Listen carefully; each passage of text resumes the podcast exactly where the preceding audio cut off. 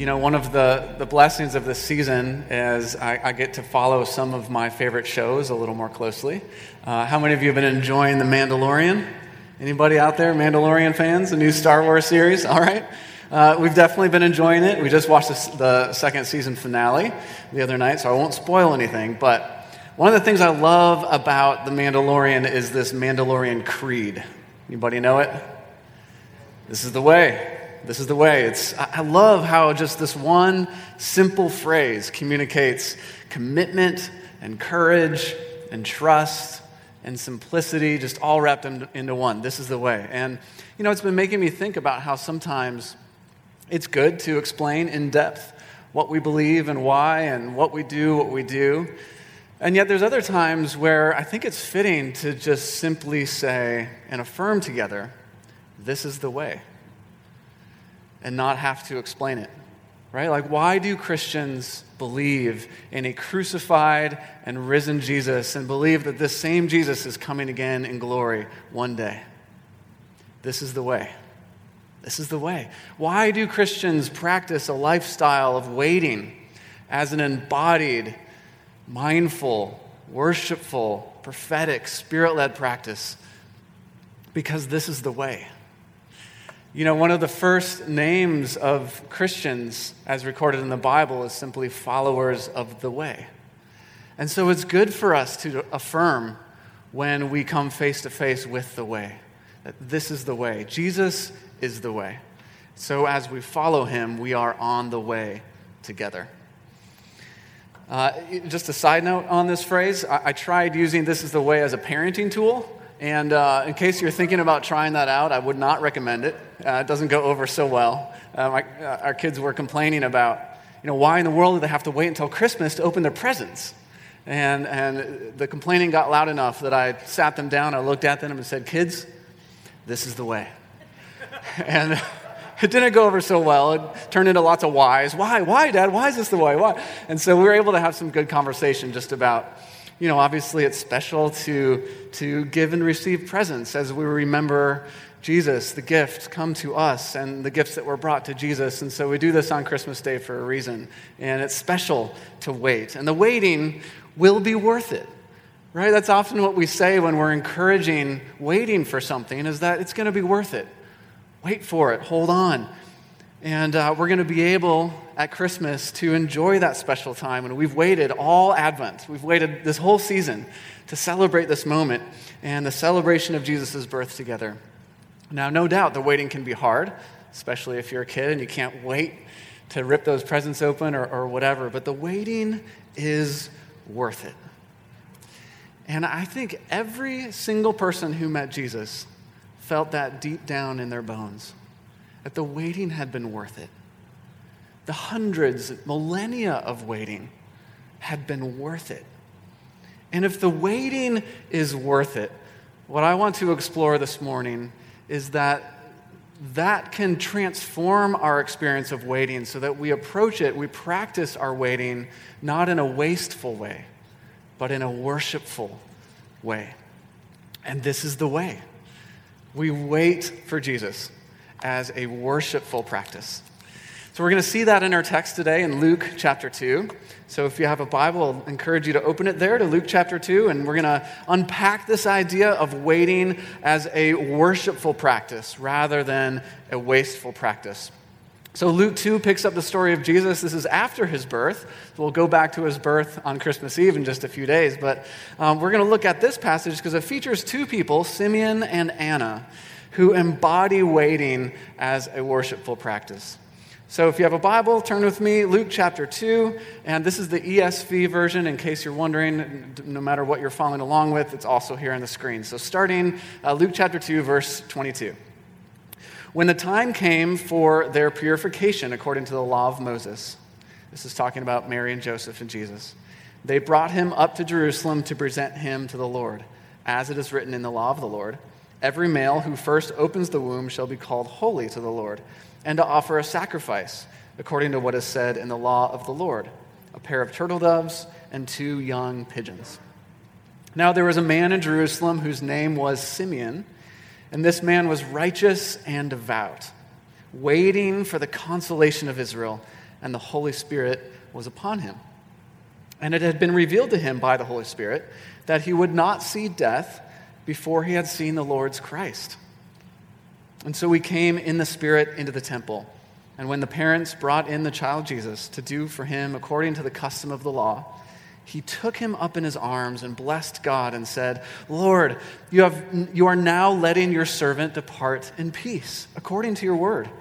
For my eyes have seen your salvation, that you have prepared in the presence of all peoples a light for revelation to the Gentiles and for glory to your people Israel.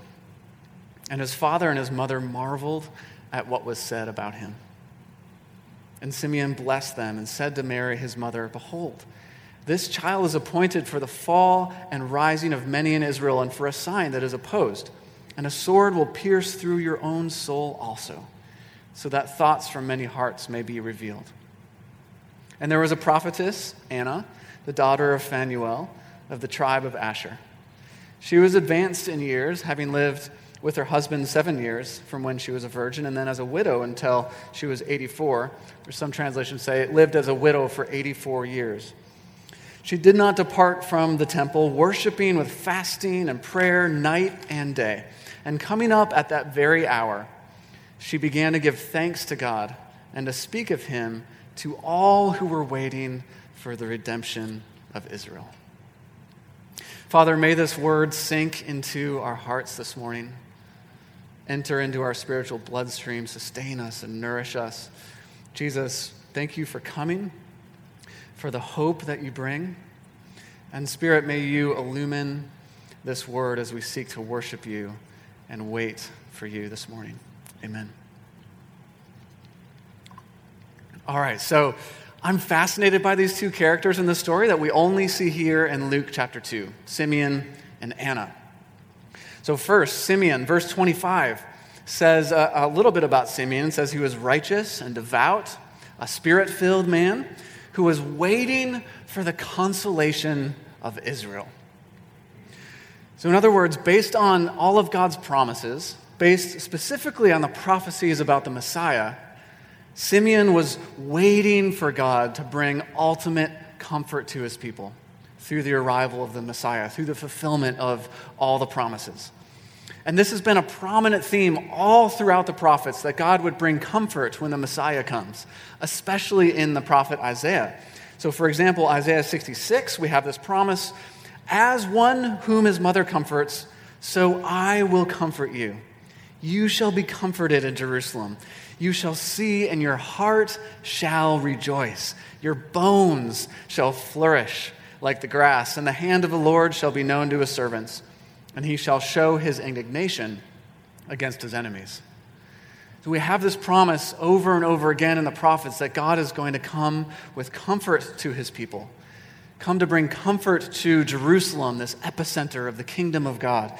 And, and this was wrapped up in the prophecy of the coming Messiah. So Simeon was waiting in a particular way for the Messiah for, for the consolation of Israel. He was waiting by clinging to those promises, by clinging to the Word of God, by being in conversation about God, about what He had promised, and, and by being in communion with the Spirit of God. It says he was in the Spirit, and the Spirit was leading him and guiding him. So Simeon wasn't just sitting back and saying, All right, God, you promised the Messiah to come. We have no idea when, so you know, I'm just going to sit back and abide my time and whatever. Oh, he was actively waiting, waiting as a, as a worshipful way of life, as a worshipful practice of being in communion with God, which essentially is, is being in the Word of God and being attuned to the Spirit of God. So he's in the Word and he's in the Spirit and he's waiting and he's waiting. And God honors Simeon's waiting by allowing him to hold the promised Messiah. This is really moving to me. I don't know, for whatever reason, it, it, it never struck me in reading this passage before that the only named person who held the infant Jesus was Simeon, you know, besides his parents. Simeon takes the child and he holds him in his arms. He probably lifts him up as he's thanking God and praising God for this fulfilled promise. Again, verses 29 to 32 Lord, Now you're letting your servant depart in peace according to your word. My eyes have seen your salvation as he's holding Jesus and looking into his eyes. That you have prepared in the presence of all peoples a light for revelation to the Gentiles and for glory to your people Israel. So, this is all the promises of God fulfilled in this baby that Simeon is holding. And I can only imagine that he's just thinking, wow, all I have waited for and more is right here in my arms.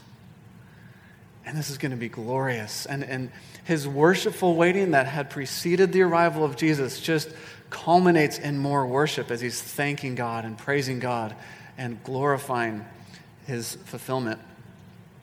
So there's Simeon doing this. And then we meet Anna, who's the first recorded prophet in the New Testament. Isn't that amazing?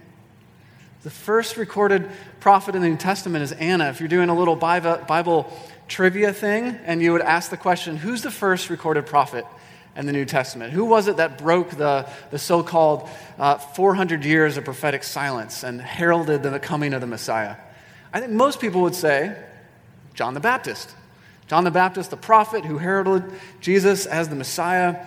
But actually, before John the Baptist is Anna. The, the first prophet in the New Testament is a woman. And we see in verses 37 and 38 that Anna did not depart from the temple. She's worshiping with fasting and prayer night and day, and she's, she's speaking of the Messiah.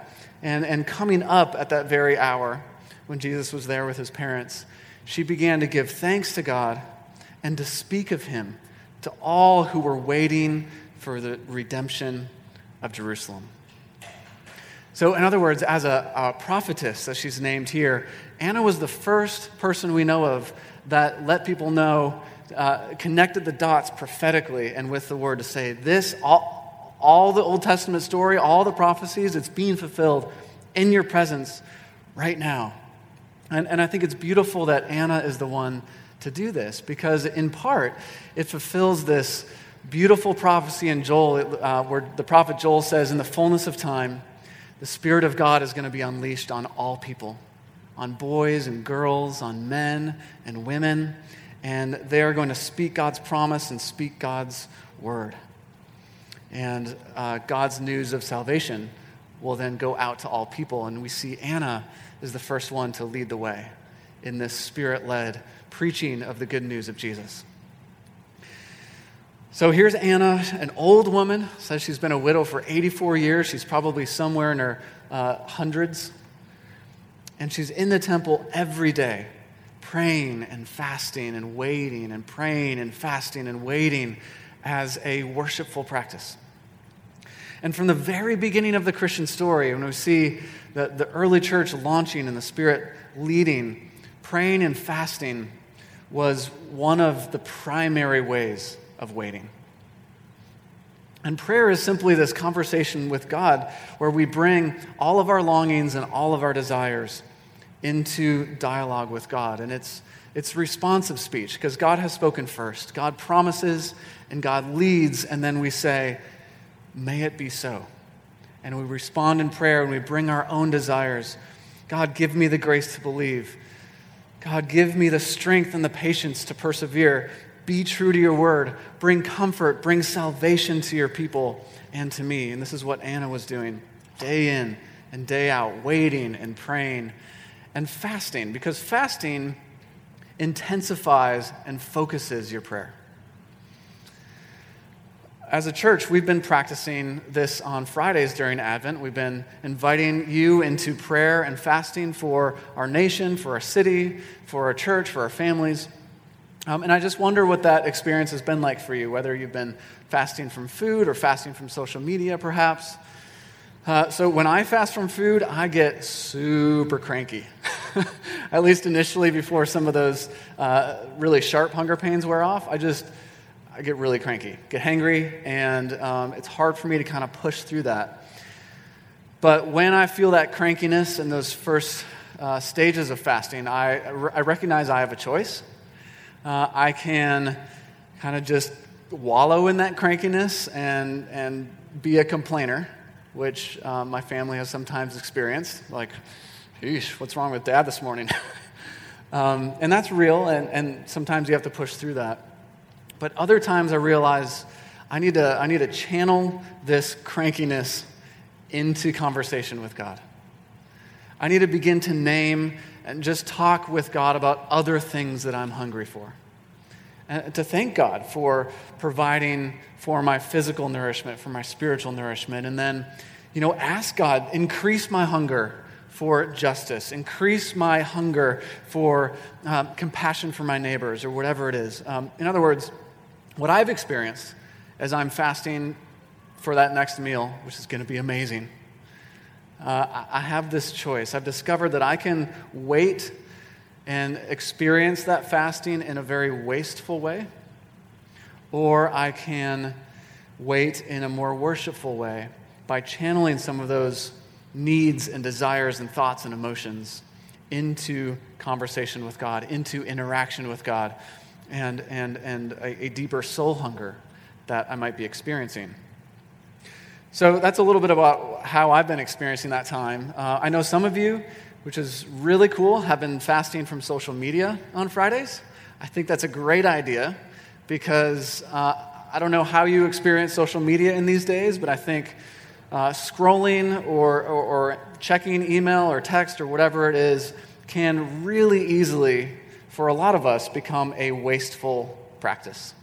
That we can choose to wait by checking our phones in, in, in a very wasteful way. And, and so, this, uh, this habit of fasting, even from social media, can help us channel some of those energies into conversation with God. Uh, I had a really bad habit for a while. Every time I stopped at a red light, I would pull out my phone. Uh, I'd check my email, or I'd, I'd, send a quick text, or I'd check Instagram real quick. And, um, you know, there's a reason we do that physiologically. We've learned that, that these little um, notifications and release endorphins, and it's addicting. It's like, yeah, I got another this or that or, or whatever. It helps us kind of get through dull moments, helps us get through the waiting, uh, or just distract us from things.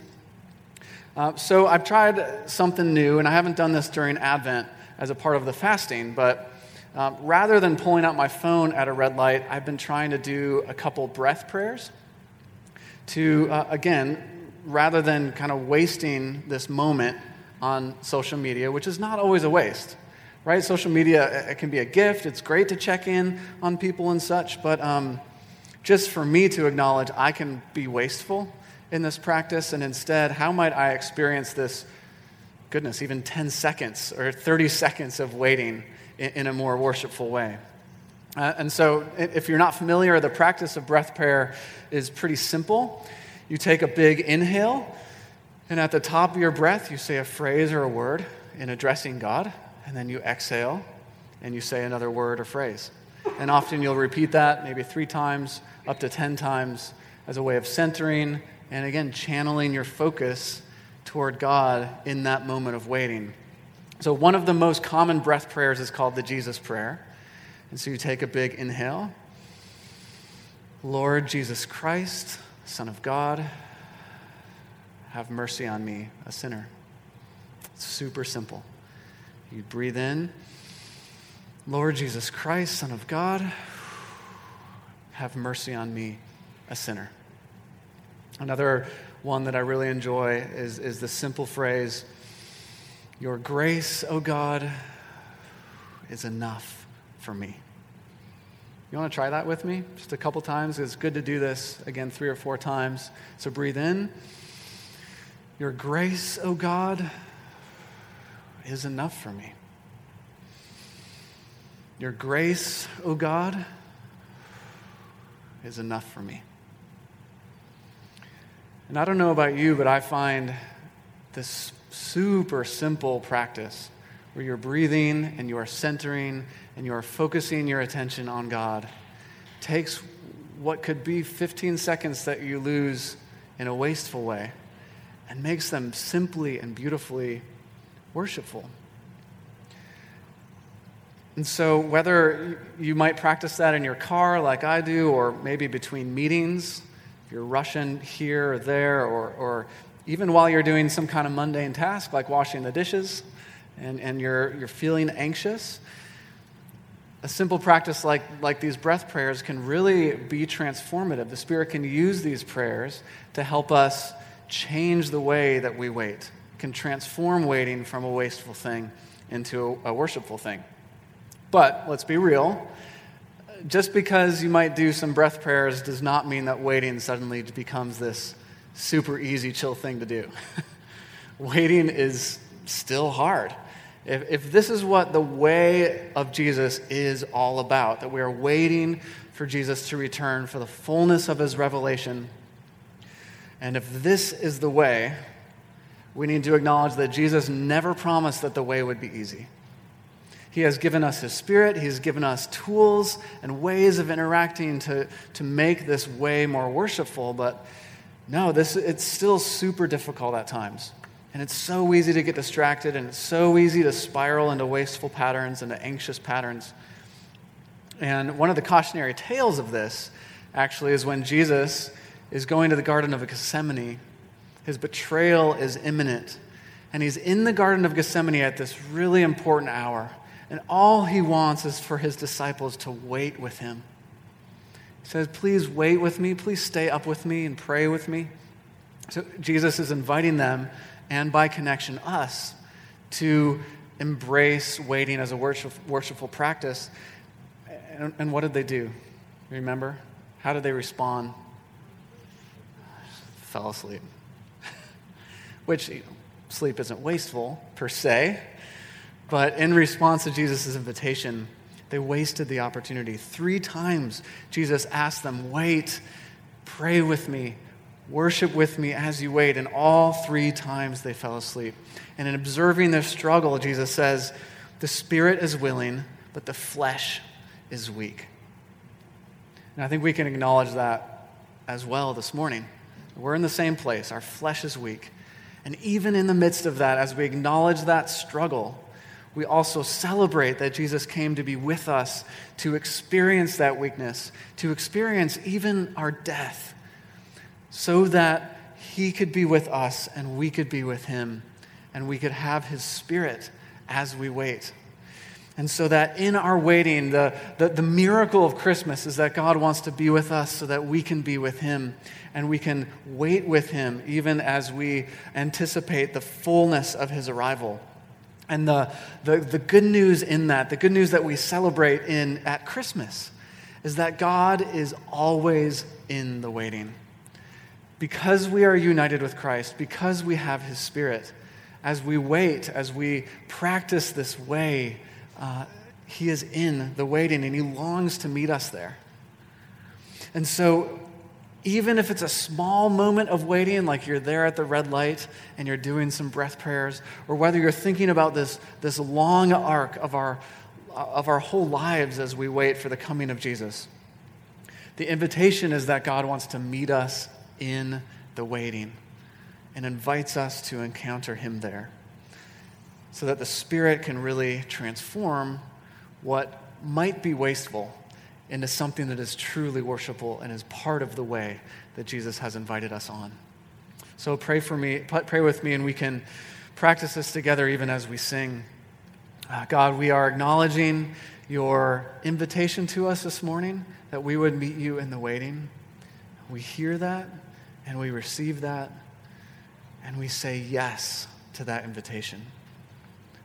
God, thank you for being here with us. Thank you for coming in the person of Jesus to make reconciliation possible, to make relationship possible, to make life with you possible. And even as we continue to feel the ache, to feel the distance, to long for you to come in your fullness, thank you that we can experience you in the waiting. And may you, by, our, by your Spirit, lead us to experience that and to practice that in a worshipful way. Thank you for your grace that makes that possible each and every moment. Amen.